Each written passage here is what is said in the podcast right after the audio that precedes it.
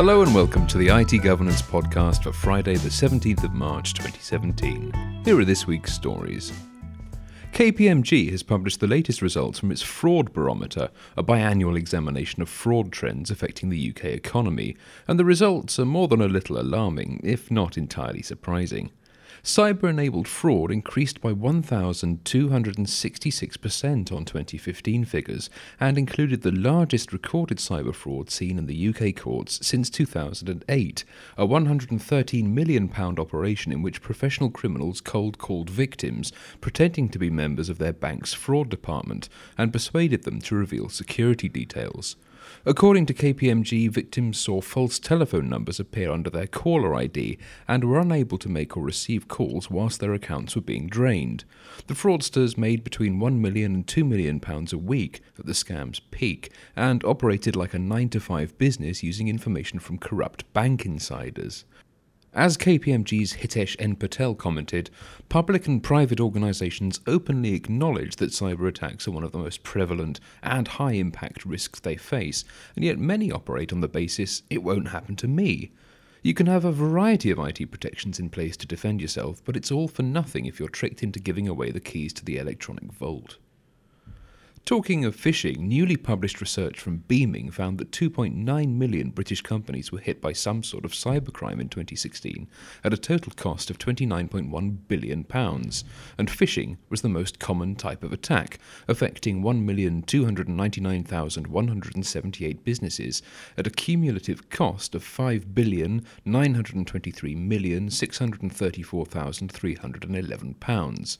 Other forms of social engineering accounted for a further 5,350,684,088 pounds of losses. Phishing is popular because it's easy to target a large number of people, it exploits human fallibility rather than network and system vulnerabilities, and people are arguably much easier to manipulate than technology, and it can be combined with other attacks. Best still for the aspiring cybercriminal, many phishing tools can be found online, making life very easy for the unskilled. A good phishing staff awareness course is therefore a must for all organisations. Once a malicious email gets past your filters, and many of them do, your security is in the hands of your staff. The more they know about the risk, the better. Meanwhile, the new National Cybersecurity Centre and the National Crime Agency this week warned about the significant and growing cyber threat to UK businesses. According to their joint report, The Cyber Threat to UK Business, the UK has been hit by 188 high level attacks, which were serious enough to warrant NCSC involvement, in the three months since the NCSC was created. The report also points out that the most commonly exploited vulnerabilities in 2016 were well known, and failing to patch legacy systems is leaving many organisations unnecessarily vulnerable.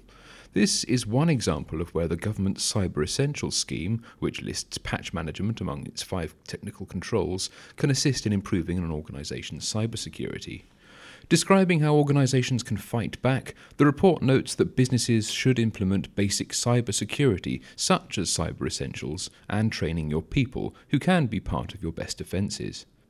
IT Governance is a leading CREST accredited Cyber Essentials certification body and has awarded hundreds of Cyber Essentials certifications. For more information, visit our website. Well, that's it for this week. Until next time, you can keep up with the latest information security news on our blog. And don't forget that IT Governance's March Book of the Month is Once More Unto the Breach Managing Information Security in an Uncertain World by Andrea C. Simmons. Save 10% if you order by the end of the month. Whatever your cybersecurity needs, whether regulatory compliance, stakeholder reassurance, or just greater business efficiency, IT Governance can help your organization to protect, comply, and thrive. Visit our website for more information itgovernance.co.uk.